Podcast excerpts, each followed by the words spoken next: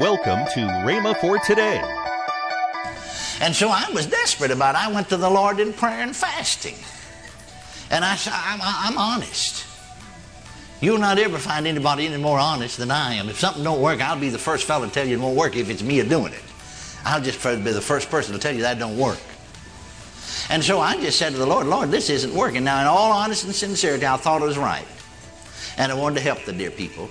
But we missed it somewhere because this isn't working. These people are not delivered. If deliverance just means that right then, right there, while you're in somebody's presence, you get free from this thing, and the next day you're out there by yourself, you're, you're all bound up again, then it isn't worth fooling with. It's not worth messing with. Welcome to Rhema for today. Kenneth E. Hagin continues his teaching on the believer's authority. More next on Rhema for Today Radio. Also, later in today's program, I'll tell you about this month's special radio offer. Right now, let's join Kenneth E. Hagin for today's message. I can remember when I received the baptism of the Holy Ghost in 1937 as a young Baptist boy pastor. And I came over and accepted the pastor of a little full gospel church in the black land of north central Texas. Now, you know, I've been around a long time. I don't know everything, but you just stumble up on a few things and fall over a few things. Amen. And I get amused at people in this charismatic move. I thank God for it. Praise God. God's doing a lot of things. But sometimes people come up, you know, with new revelations. And, and if, you've been around long enough, you'll find that 25 years ago, people were off on that same thing. It didn't work then, it won't work now. Same thing, just happens over and over again. It comes in cycles. And, and I, I, with all sincerity, I'm not, I'm not against anybody. I'm not, don't mean this to be destructive criticism. I mean it to be constructive criticism. Because I'm telling it on myself. I'm not telling it on somebody else. But, uh, you know, I, I, was new, you know, 1939, just, just a couple of years, really, at this time, not, uh, yeah, a couple of years, you know, into this move. And I was pastor of this church, and so on, uh, we had Saturday night services, Wednesday night, Saturday night, Sunday morning, Sunday night service in this full gospel church. In fact, they've, they've had Saturday night service ever since 1916. They think more of that Saturday night service than they do the Lord Jesus Christ. Amen. That's the truth. I, that's absolute truth. Absolute truth. Well, in all sincerity and honesty, you know, we want to help people. And I get amused today at a lot of things that's going on, you know. And so every Saturday night I started deliverance meetings, deliverance services. And, uh, you know, we had every kind of manifestation you can think of. And a lot you shouldn't have thought of. I, mean, I've been around for years. I'm, I'm talking about physical manifestations. We had every kind, every kind you want to mention, we had it. We had it. Every kind of operation. Some of it was the Spirit of God, some of it was the devil and evil spirits. Some of it was just the flesh, just, just humans, you know. I didn't know all that then, but, but anyway, we did. Now, after about three months, the novelty of that wore off people will run with something, you know, as long as there's a novelty there. I mean, something sort of new, you know. And so uh, I, I, just, I, I, decided to change the name of it, call it something else, you know. And, and in all sincerity, I was trying to help people. I, I meant business. I wasn't just, just, just putting something on, you know, just to be doing something. And so instead of calling them deliverance meetings after about three months, I began to call them get free services. And everybody that had come to get delivered now come to get free. and after about three months, that wore off. And so then I tried to think of, in all seriousness, I wasn't just trying to do something, you know, in the natural. I was honest and sincere about it.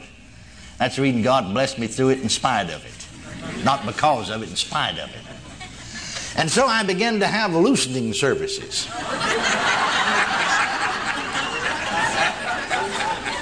And, everybody that had come to get delivered, then they came to get free, and then the same people came to get loosened. I mean, because primarily it was my people. They were some outside coming, but, but 85 to 90% of them were my church people, you see. They all got delivered, and then they all got loose. And then they all got free. But I'm living there with them every day. You learn a lot when you live with people. Amen. That's the truth. You sure do. I, have been there nine months. I've been there really about a year now as pastor. I didn't start those right off.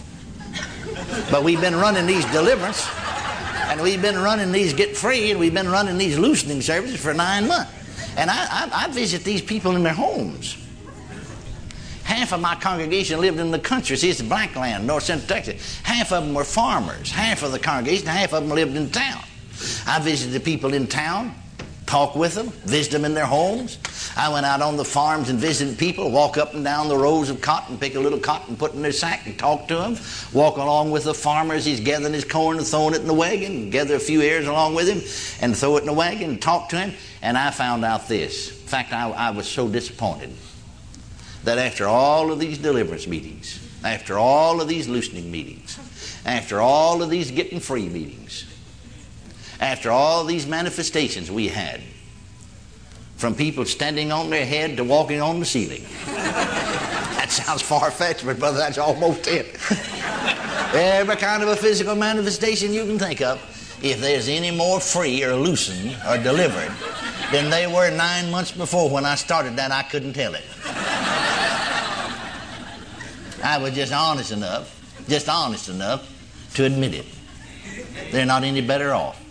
Only thing is, they've jumped a little bit more and hollered a little bit more, and every kind of a physical manifestation you can think of they'd had, but that hadn't seemed to help them much. And so I was desperate about it. I went to the Lord in prayer and fasting. And I said, I'm, I'm honest. You'll not ever find anybody any more honest than I am. If something don't work, I'll be the first fellow to tell you it won't work if it's me doing it. I'll just be the first person to tell you that don't work. And so I just said to the Lord, Lord, this isn't working. Now, in all honesty and sincerity, I thought it was right. And I wanted to help the dear people. But we missed it somewhere because this isn't working. These people are not delivered. If deliverance just means that right then, right there, while you're in somebody's presence, you get free from this thing, and the next day you're out there by yourself, you're, you're all bound up again, then it isn't worth fooling with. It's not worth messing with. And so I said, Lord, where's the trouble? And I fasted and prayed and talked to the Lord about it. The third day of my fast, the Lord spoke to me. Should have known it all the time. Here it was right in the Word. He said, You see, your problem is that you've tried to do for the people what only my Word will do. You've tried to do it. Only my Word will do it. Then, secondly, you've tried to do through prayer what only what my Word will do. See, prayer is important, but prayer will not and cannot take the place of the Word of God. Are you listening? I, I sort of use them like this. For instance, you know, breathing is important, but breathing can't take the place of eating. You got to breathe to stay alive. And yet, breathing cannot take the place of eating.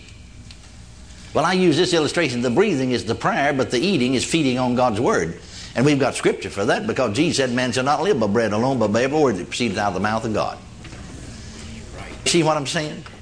See, what we do a lot of times, we try to do through breathing what eating's supposed to do for us. But you see, the breathing after a while, if you don't eat, it'll quit working. Amen. That's right. Are you here? You hearing me? See? And so the prayers won't work, you see, unless you eat. See, it's like breathing, it'll quit working after a while. You've tried to do through prayer alone, or else just tried to do it yourself, only what my word will do. He said, I said in my word, Ye shall know the truth, and the truth will make you free. Well, I knew that was in there. I didn't hardly know where it was, but I, I looked it up, and of course, it's John 8 32. Ye shall know the truth, and the truth will make you free. Now, he said, start teaching my people the truth, and that's the only thing in the final analysis that'll set them free. Well, you know, I started doing that. And those same people that had been through every deliverance meeting and every get free service and every loosening service got permanently delivered permanently loosed, permanently free. And I saw some of them. You see that I'd pastored then for two or three years, four years altogether? I saw some of them years later, and they said, Brother Hagin, we're still living off the teaching you gave us. We never have had any more. But I'm still living. I wouldn't be victorious today if it wasn't for that teaching. Oh, God's Word will bring forth results. Hallelujah, 10 years from now. The seed is the Word. Sow the seed. The seed will produce it. Are you following me? Amen. Well, let's talk about, we're talking about authority. Now, what is authority? Now, the Greek word translated power in the New Testament, one Greek word, means authority. And most of the time, King James translation did pretty good on some words, but here they really mess things up for us. For instance, I'll read you a verse here in Luke you're familiar with, Luke 10 19. Behold, I give unto you power to tread on serpents and scorpions and over all the power of the enemy, and nothing shall by any means hurt you. Now, you notice in that verse that in the King James translation, the word power is used twice. You notice that? Yet in the Greek, there are two different words. It's not the same word in the Greek. That's original Testament, you know. There are two different words. Jesus actually said, I have given you authority to tread on serpents and scorpions and over all the power of the enemy. The first word in this scripture is really the word for authority, not power. We use the illustration sometimes, you know, in the afternoon or when people are getting off from the work. We see it in our city. I'm sure you see it in your city, and the traffic's heavy. A lot of times in certain areas, there's a policeman standing there right out in the middle of the street. Sometimes, you know, we'll have a street lights go down, or sometimes just to move the traffic because more traffic come one way, they'll just turn them off or, or even stand there with them on and direct traffic. We've seen that. Now, that policeman, you see, he wants to stop all these cars that are rushing down this street. I've seen him just hold up his hand, and I was right there on the front myself, and I've just put my brakes on. Now, now he don't have the power to do that. He couldn't hold all those cars back to save it. Wouldn't he look funny? No, no, don't come any further. No, no, no. No, I'm going to hold all of them back. I think that's what we thought. You know, we're going to hold all of them back. We've got the power. No, we don't. We've got the authority. Now, he just got the authority, and I recognize that authority. Are you listening to me? All he's got to do is just put up his hand. Welcome to Rhema for Today with Kenneth and Lynette Hagin. You can find more great materials by Kenneth E. Hagin, Pastor Hagin, and the rest of the Hagin family by visiting our online bookstore. Right now, I'd like to tell you about this month's special radio offer the classic book by Kenneth E. Hagin entitled God's Word, a Never Failing Remedy, and the book from Kenneth Hagin entitled How to Fulfill Your Divine Destiny. The CD from Lynette Hagin entitled Fuel Your Passion for God. Last but not least, the Slimline book from Kenneth E. Hagin, Right and Wrong Thinking.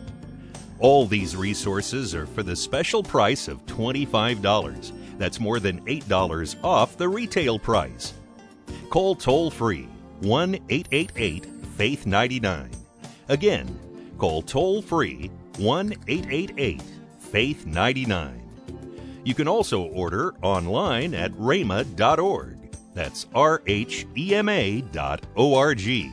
rhema.org. Or if you prefer to write to Kenneth Hagin Ministries, our address is P.O. Box 50126, Tulsa, Oklahoma 74150. We always love to hear from our listeners, so write in or email us today and become a part of Rhema for Today. Right now, let's join Kenneth and Lynette Hagin. The Rhema Bible College, they are still enrolling for spring. for the spring semester. If you get your enrollment in by January the 10th and get here, That's right. You can start school. So if you want if you want to know something about that, you can go online to rbtc.org That's and you right. can get all the information there. So I just wanted you to know that if you're interested in coming to Rhema Bible College, you can still get in for this spring semester. Tomorrow, more from Kenneth E. Hagin on the Believer's Authority. If you'd like, you can visit our online bookstore at rhema.org. Thanks for listening to Rhema for Today with Kenneth and Lynette Hagin.